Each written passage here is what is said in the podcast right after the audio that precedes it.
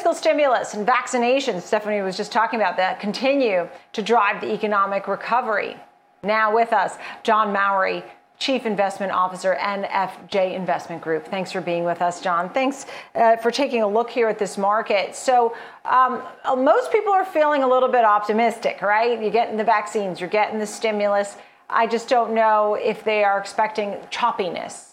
Um, what are the catalysts, and how much choppiness are you worried about? It's a great question. Thanks for having me on, Nicole. Um, there's a few things. So, obviously, with the vaccine that came out in November, we've had uh, a pretty dramatic relief rally. That's been, you know, also associated with the stimulus we received. And I think that a lot of easy money's been made, but I think it's going to get a little bit more complex. I think the companies are going to have to, uh, you know, put up good earnings, and we're starting to see that now. We are seeing some definite winners, but I do think there's been a group of stocks that have benefited from the current uh, recovery. And I would argue that a lot of investors have conflated beta and fundamentals.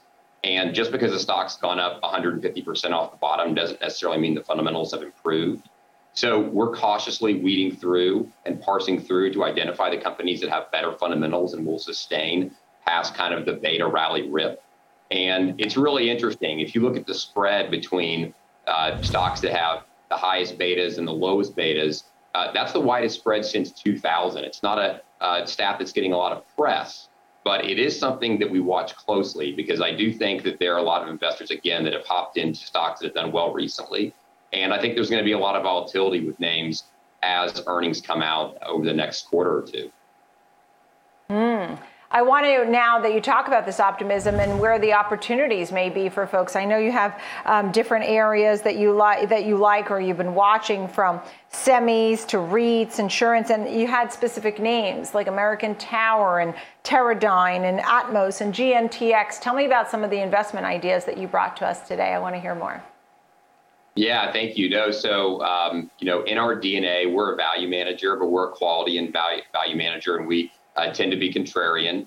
And some of the areas that we have found value uh, recently, I'll, I'll, I'll start with the REITs.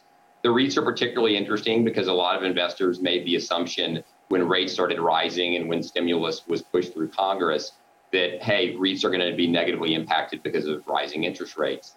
Uh, a couple of points I would make there. The first is that actually REITs tend to do relatively well during times of inflation, should we get that. Uh, the reason for that is because if you have inflation, cash today is more valuable than cash tomorrow. Therefore, if you have fixed rate debt, you can actually pay off that debt in many dollars, if you will, uh, down the road. So REITs provide actually a hedge against rising rates and inflation. So that was kind of a nice benefit that when we were combing through the opportunity set, we uh, we, we thought that REITs could fit into that. But the real thesis behind American Tower is that this is a name that, uh, quite frankly, has improving fundamentals, 5G build out. They're directly tied to that. Um, it's more or less a duopoly. There's really only three players in the tower space.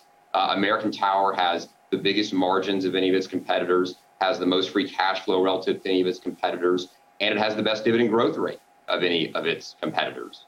So all those mm. reasons, plus the improving fundamentals around uh, American Tower, I think are, are interesting. And the last thing I would say is, well, why did American Tower get so cheap? You can see on the chart there, that gets a little bit scary. Um, the reason is that American Tower doesn't have wings and wheels. Everyone was rushing into things that uh, you know were kind of reopen plays. American Tower was an anti-reopen play. That created the opportunity.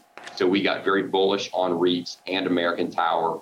And I'll, I'll mention one more thing about REITs. A side note: they actually will be relative beneficiaries if you see tax rates increase because uh, many REITs, uh, the majority, uh, are passed through to ordinary income levels. They're not taxed at those uh, lower uh, capital gains rates on dividends. So they actually will be a relative winner if you see tax rates go higher.